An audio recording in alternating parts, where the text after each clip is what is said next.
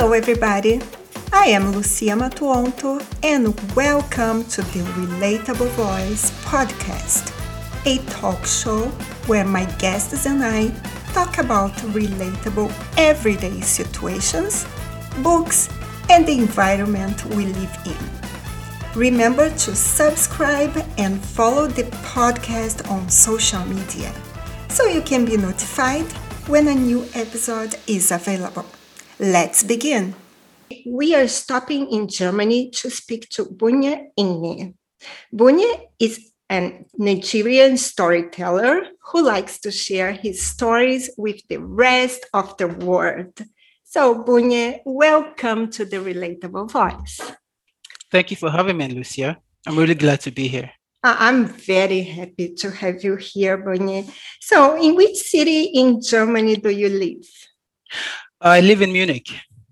Wow, Munich is. Yeah, that's in the southern part of Germany. Mhm. Yeah. Yeah, I lived in Nuremberg. Wow, interesting. That's nice. Yeah, Nuremberg, I believe it's like one hour and a half from Munich, I think. Actually, I always want to go there during Oktoberfest, but I thought it would be too crowded and I gave up. So, have you been to an Oktoberfest before? Uh, yes, I have. I mean, I've been here for almost 10 years, so I've definitely been to the Oktoberfest before. It's, I mean, like you said, it's quite crowded, but it's really worth it. You know, it's nice, it's fun, it's really loud, Mhm. but I think that's why people go there, you know, just to have fun. You know, it's, Mhm. it, it's definitely worth it. Yeah. Yeah, I want to go maybe next year. And what did you move to Germany? Um, I actually moved to Germany for a master's degree to study. Uh, before moving to Germany, I already had a bachelor's degree in German language in Nigeria. And then afterwards, I decided to go to Germany for a master's degree, also in German language. Wow, so it means that your German must be very, very good. Yes? Uh, it's it's okay. It's good enough. you know, I'm also a German teacher as well, so yeah, I think it's okay. I have to congratulate you. You know why? I lived in Germany for three years. Yeah. And I learned German, but I, I can tell you that I found it very difficult to learn. I used to get angry every time I studied German because sometimes the verbs are separated and we have three genders instead of two. yeah. I mean, German is a very precise language. That's the thing, you know, so it's quite easy to make grammatical mistakes.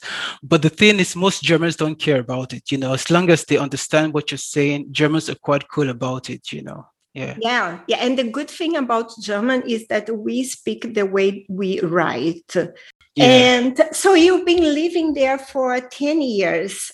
Exactly. Yeah. Did you have a cultural shock? Um, in my case, I didn't, and and I think, like I said, it's because I already studied the language before coming. You know, so I had a very good idea what the country was like. You know, I could speak the language. I knew a bit about the history, a bit about the culture and the literature as well. The only thing that really surprised me was the weather, how cold it was. You know, um, I mean, of course, I know Europe is cold coming from Africa, but I think it's a kind of coldness you have to experience to understand. It's not like the cold in um, in Africa, for example. So yeah, the cold was, I, I would say, the only shock I experienced, and it took me a while to get used to it. But Yeah. other than that, I didn't really have any much, you know, cultural shock. Uh-huh. For me, it was the same because I come from Brazil, Rio de Janeiro, which is very warm. And then I, when I moved to, to Germany, usually the weather, like at night, was so cold that I didn't feel like going out. So for me, it was was the only difficulty actually that I had. Bunye, you recently published your first novel, The Bodies That Move. Actually, your book is a finalist in the 2021 Next Generation Indie Book. So, congratulations, because this is something that is not easy to get in. And also, let us know what is your book about. Well, thank you very much. Um, the book tells the story of Nosa, a young Nigerian who decided to migrate to Europe in search of a better life, you know, and he decided to do it as an illegal immigrant, you know, so he got um, someone to get him across the borders to get him to Europe. Um, I think I wanted to present refugees and so-called illegal immigrants in a different light because I feel like most most of the time the media portrays them as statistical figures, you know, as problems that need to be solved. And I feel like sometimes we forget that they aren't just numbers, but human beings as well. And that was what I was trying to do with this book. I wanted to humanize them, so to speak. And that was the, you know, the intention behind the book. Mm-hmm. And the main character, Nosa, was yeah. inspired by someone no, not really. I mean, the whole book is purely fiction. I mean, of course, the stories in the book are based on real life experiences, but the character is purely fictional. You know, it's not ah. based on one particular person. Ah, okay. I understand. So it's yeah. fiction. Yeah. And like, what is the key theme or message in the book? Um, I think uh, the key theme would be the human desire for betterment, you know, um, the human desire to better oneself. Because I feel like, irrespective of one's race, gender, or social status, we all want to be a better version of ourselves. You know, we all want to improve ourselves in whichever way possible. And that, I think, is the central message of the book. That's something I would like my readers to take with them. Mm-hmm. When you need mealtime inspiration, it's worth shopping Kroger, where you'll find over 30,000 mouthwatering choices that excite your inner foodie. And no matter what tasty choice you make, you'll enjoy our everyday low prices, plus extra ways to save, like digital coupons worth over $600 each week. You can also save up to $1 off per gallon at the pump with fuel points. More savings and more inspiring flavors make shopping Kroger worth it every time. Kroger, fresh for everyone. Fuel restrictions apply. And uh, illegal immigration has mm-hmm. been a huge debate topic for many years. And I believe that like related information can be easily found on internet. So how was the writing process and how did you research for your book? Um, yeah, you have, like you said, you have a lot of information uh, on the internet on the topic.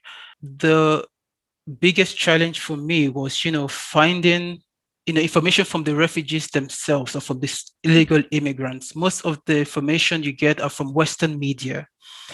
And so, but I was able to get some, some, you know, first-hand information from certain people. Mm-hmm. And the research process was based on trying to understand how the refugees felt on their way to Europe, you know, how their daily lives were, you know, what did they do when they were free, you know, how do you, how do they interact with other people as well? You know, just simple basic things like how do they feed? How do they bathe? How do they, uh, you know, overcome simple d- daily challenges? And the other thing I researched on was uh, on the um, people who transported them. You know, how do you transport thousands of people from one part of the world to the other part? I mean, you're not using an aeroplane. Mm-hmm. So the whole logistic aspects, I had to do a lot of research on that, you know, and how just to see how the how those people communicated, you know, with each other. That was something I had to do a lot of research on. Basically interviewed people, as I can understand.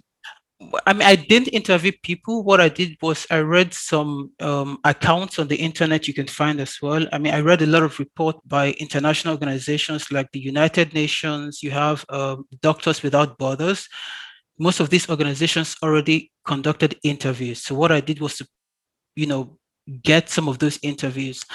I tried not to speak to any of the refugees themselves because I didn't want it to sound like an like a like a biography. You know, mm-hmm. I was mm-hmm. scared that if I spoke to a real person, yeah. that you know, I would it would end up being me telling somebody else's story. And then there's like you know an extra pressure you feel when you're telling somebody else's story, you know, because you feel you have to tell the story the way they would want you to tell it.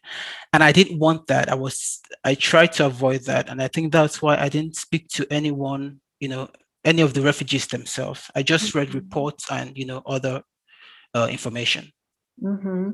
and uh, Bunye, your book title is very interesting. Why did you decide this title for first novel? Um it the title is a reference to the way most of us see refugees. You know we usually see them as bodies that move instead of as human beings.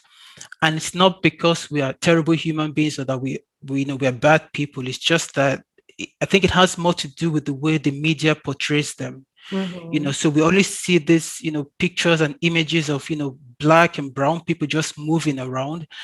And we kind of forget that every single you know number every single image you see involves a human being. And so the title was it, it, it's kind of like a way to just remind us that these aren't just bodies these are human beings that move. Mm-hmm. that's what i was trying to get behind. Yes and it reminds me of a quote from Amy Chua do you know what a foreigner accent is? It is a sign of bravery. What do you think about it I uh, absolutely agree with uh, Miss Amy Chua. Uh, mm-hmm. Well, first, let me start by saying that everyone has an accent. We all have accents. The thing is, we live in a world that has decided that certain accents are better than others. You know, and this has a lot to do with cultural and political power. You know, so some countries are politically strong and culturally powerful, and because of that, they get to set the standard for what a good accent is, you know, but at the end of the day, we all have accents, you know, and I think that's something we forget sometimes. Uh, but like I said, I do agree that, you know, having a foreign accent is a sign of bravery because it means that you're strong enough to leave your comfort zone and try something new. And I think it also makes you more interesting as a human being because behind every foreign accent lies a story because there's a reason why you have that accent. So you have something to tell. You know so i just think it makes you more interesting as a person. So it's not something that one should be ashamed of. It's something one ought to be proud of i think. Wow that was beautifully said and i agree yeah. completely with you. Like in the beginning i always want to have my own podcast but I started thinking, wow, I don't know if people will want to listen to someone with an accent. And then I was always postponing it, this idea. But then I realized that I should try. And I yeah. never experienced any problem about it. I always tell my guests, if you don't understand me, please ask yeah ask as many times as you need because I'll be editing it. But in the end, I I'm having I feel that I've been very successful. So I don't think yeah. we should limit ourselves yeah. because of our accent. I absolutely agree. I think sometimes we let our fears control our lives, you know. Uh, instead of you know doing what we really want to do, we think of all the you know all the things that could go wrong you know we let our insecurities affect us and you know we shouldn't you know we should live our lives the way we want to and we should do things that you know you know that are fun things that we want to do that's what i think mm-hmm.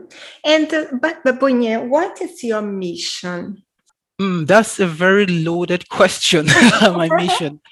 Um, I think my mission would be twofold. Uh, the first one would be as a writer, you know, my mission as a writer, I think it would be to tell stories that make people feel something, you know, stories that evoke emotions. Uh, I want people to read my stories and, you know, cry. I want them to read it and laugh and smile, you know, and have goosebumps. I want them to feel something.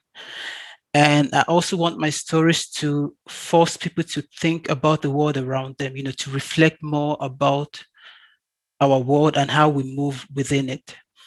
Now, on a personal level, I think my mission would be to be happy, you know, mm-hmm. and that means doing everything that makes me happy and avoiding things or people as well that make me unhappy. Mm-hmm. So I think mm-hmm. those are, you know, my two missions in life. Yeah. And what I believe that you are already being happy because publishing a book and with this strong theme. It's such a amazing thing you were doing that I I think you should be happy already. yeah, I am very happy. yeah. And what do Yeah. you want your readers take away from this book? Um, I guess I want them to realize that as human beings, we have more in common than we think.